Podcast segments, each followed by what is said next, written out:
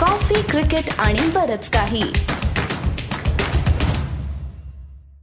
नमस्कार मी अमोल कराडकर नमस्कार मी अमोल गोखले. आणि साप्ताहिक सीसीबीकेच्या किंवा साप्ताहिक आयपीएलच्या या नव्या भागात तुम्हा सगळ्यांचं स्वागत आहे.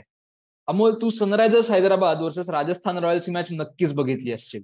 काय वाटतंय येस तर मित्रांनो यावेळेस असं झालंय की एक दरवर्षीप्रमाणेच म्हणजे आयपीएलचा तीन चतुर्थांश लीग स्टेज संपली आहे आणि बावन्न सामन्यांनंतर आमच्या असं डोक्यात आलं की आपलं नेहमीचं अनालिसिस आपण करतोच सीसीबीकेवर त्याचबरोबर थोडंसं वेगळ्या पद्धतीने आपण जे पाच मोस्ट ट्रोल्ड नसतील पण ज्यांची कामगिरी सुमार किंवा निराशाजनक राहिलेली आहे म्हणजे थोडक्यात ते फ्लॉप शो आहेत. अशी लिस्ट आपण सादर करूया. येस चालेल ना. नंबर पाच वर आहे आमचा गोलंदाज आहे. यावेळेस गोलंदाजांना सॉफ्ट कॉर्नर आहे. पण तरी नंबर पाच वर आम्ही असा एक बॉलर निवडलेला आहे. की ज्याच्यासाठी हा आयपीएल सीझन कदाचित तो भारतासाठी पुढे कर्दनकाळ ठरू शकतो विशेषतः टी ट्वेंटीजमध्ये हे सिद्ध करण्याचा होता. उमरान मलिक दोन हजार बावीसमध्ये ज्या पद्धतीने भेदक गोलंदाजी केल्यानंतर उमरान मलिकला वर्ल्ड कपला बुमराच्या ऐवजी घेऊन जा ही जी मागणी होत होती ते झालं नाही. त्या बॅकग्राऊंडवर दोन हजार तेवीसचा आयपीएल सीझन हा उमरान मलिक सनरायझर्स हैदराबादचा स्ट्राईक बोलर असणं अपेक्षित होतं. पण टीमचंही थोडस लटकलंय आणि त्यात उमरान मलिक चालला नाहीये. किंबहुना त्याला सातच मॅचेस मिळाल्या आहेत इंजुरी आहे असं जर कोणी सांगितलेलं नाहीये. त्यामुळे तो फिट आहे तो अवेलेबल आहे असं आपण धरून चाललं तर सात सामन्यांमध्ये पाच विकेट्स इकॉनॉमी रेट दहाच्या वर. स्ट्राईक रेट आहे वीस बॉल्सचा पर विकेट तो काही वाईट नाहीये. पण उमरान मलिकने उमरान मलिक करणं अपेक्षित होतं. विशेषतः मिडल ओव्हर्समध्ये विकेट्स मिळवून देणं. ते यावेळेस झालेलं नाहीये आणि त्याच्यामुळे नंबर पाच वर आहे उमरान मलिक. याच वेळेस सांगतो की उमरान मलिक घ्यायचा का सुनील नारायण घ्यायचा हा आमचा थोडासा संभ्रम होता आम्हाला पण इंडियन प्रीमियर लीग आहे म्हणून आम्ही शेवटचा कौल उमरानला दिला. सुनील नारायण तुमच्या लिस्टमध्ये आहे का मला माहिती नाही. तुमची लिस्ट आम्हाला नंतर सांगाच. आपण वळूया चार नंबरच्या बॉलरकडे येस मॉन्टी जरी इंडियन प्रीमियर लीग असली तरी फॉरेनर्स हे आयपीएलचं एक अट्रॅक्शन आहे. आणखीन मागच्या वर्षी ज्यावेळी मेगा ऑप्शनमध्ये मुंबईनी जसप्रीत बुमरा बरोबर जोफ्रा आर्चरला घेतलं त्यावेळी लोक असं होते की काय बॉलिंग अटॅक आहे यार. जसप्रीत बुमरा आणि जोफ्रा आर्चर. मागच्या वर्षी जोफ्रा आर्चर नव्हता यंदा बुमरा नाहीये. आणि लोकांच्या अपेक्षा अशा होत्या की आता येस जोफ्रा आर्चर एक वेगवान गोलंदाज आहे तो चांगली बॉलिंग टाकतो. पण यंदा तोही दुखापतग्रस्त आहे. तो एकदम पाचच सामने खेळलाय. त्याच्यातही दोनच विकेट त्याला मिळाल्या आहेत मागच्या साप्ताहिक सीसीबीके मध्ये आम्ही जसं म्हटलं तसं त्याची एक बेल्जियमची वारी पण झाली म्हणजे एकंदरीतच त्याचा जो इम्पॅक्ट होणं अपेक्षित होतं तो काही झालेला नाही. म्हणजे त्याला एक एक विकेट चाळीस रन किंवा छप्पन्न रन आणि विकेटच नाही अशा पद्धतीने लोकांनी चौफेर फटकेबाजी केली त्याच्या विरुद्ध. म्हणजे यशस्वी जयस्वालनी त्याला जी सिक्स मारली ती अजूनही लोकांच्या लक्षात आहे. त्यामुळे चार नंबरवरती आमच्या फ्लॉपमध्ये आम्ही जोफ्रा आर्चर याला ठेवलेलं आहे. नंबर तीन कडे तू कोणाला घेऊन जाशील? येस नंबर तीन परत तेच होतं की आता सनरायझर्स हैदराबाद येस त्यांचेही काही लॉयल फॅन्स आहेत बरं का. त्यांचे पाठीराखे मला म्हणतील की जसं बऱ्याच वेळा एक भारताचा लेजंड आहे त्याचे पाठीराखे कायम सीसीबीकेला अक्यूज करतात की तुम्ही बायस्ड आहात. तसं आता सनरायझर्स हैदराबादचे फॅन्स करतील की काय अशी मला भीती वाटतेय. पण काही पर्याय नाहीये. मयंक अगरवाल का हॅरी ब्रुक? कोण घ्यायचा तीन नंबरवर? हा प्रश्न होता. आणि त्याचं कोड हॅरी ब्रुकवर सोडवलं. त्याचं कारण अर्थात त्याच्यावर दाखवलेली भिस्त. त्याला मिळालेले पैसे नाही. किती सव्वा तेरा कोटी रुपयाला त्याला घेतलं होतं. आणि तेव्हाच आपण आयपीएल ऑप्शन नंतरही आपण तीस विकेवर हेच म्हणलं होतं की मोठी रिस्क घेतली आहे त्यांनी. की ज्या खेळाडूला भारतात खेळायचा अनुभवच नाहीये त्या खेळाडूवर एवढी भिस्त दाखवणे. आणि हॅरी ब्रुकने ते करून दाखवलं एकदा. नऊ मॅचेस मध्ये त्यांनी एकदा शंभर रन केले. शंभर. उरलेल्या आठ इनिंग्समध्ये मिळून जेमतेम साठ धावा. आणि हे जर तुमचा मेन बॅटर अशा पद्धतीने चालू असेल तर म्हणजे याच्यावरून मला असं आठवलं की एकेकाळी दोन हजार नऊ दहाच्या सीझनमध्ये मुंबई इंडियन्सच्या ग्रॅहम नेपियरला आणलं होतं. का तर त्यांनी काउंटी क्रिकेट म्हणजे इंग्लंड मधल्या टी ट्वेंटी मध्ये एकशे साठ रन काहीतरी केले होते. मला हे नावच आणि त्याचं ते. झालं. एक्झॅक्टली रिचर्ड लेव्ही पण त्याच यादीतला आहे मुंबई इंडियन्ससाठी. तर तसं आता सनरायझर्सच्या बाबतीत हॅरी ब्रुकचं झालंय आणि त्याच्यामुळे अखेर त्याला ती जी आता आपण सुरुवात केली त्या राजस्थान रॉयल्स विरुद्धच्या मॅच साठी ड्रॉप करायची नामुष्की ओढवली सनरायझर्सवर म्हणजे त्यांनी स्वतःही मान्य केलं की आपला निर्णय चुकला बुवा. तर हॅरी ब्रुक कदाचित पुढच्या उरलेल्या तीन सामन्यांमध्ये कमबॅक करून स्वतःला सिद्ध करेल. पण आता तरी फ्लॉप शो मध्ये तीन नंबरवर हॅरी ब्रुक शिवाय पर्याय नाही. बरोबर आहे. आणखीन हॅरी ब्रुकचा विषय निघालाच आहे. एकंदरीतच सनरायझर्सचं यंदाचं सगळंच गणित फसलेलं आहे. आणखीन मला असं वाटतं त्यामुळे कुठेतरी महाराष्ट्राचं किंवा पुण्याचं कनेक्शन जर बघितलं तर राहुल त्रिपाठीकडनंही यावर्षी खूप अपेक्षा होत्या.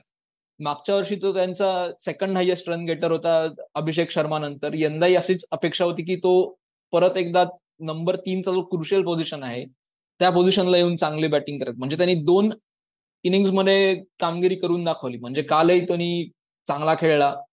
पण कन्सिस्टन्सी जी म्हणायला पाहिजे तशी काही त्याच्या खेळीमध्ये आलेली नाहीये असं मला वाटतंय. आणखीन म्हणूनच मी पुढचा नंबर दोन कडे घेऊन जातो. परत एकदा मुंबईचा म्हणजे नाव मोठं लक्षण खोटं ही म्हण कदाचित योग्य ठरेल.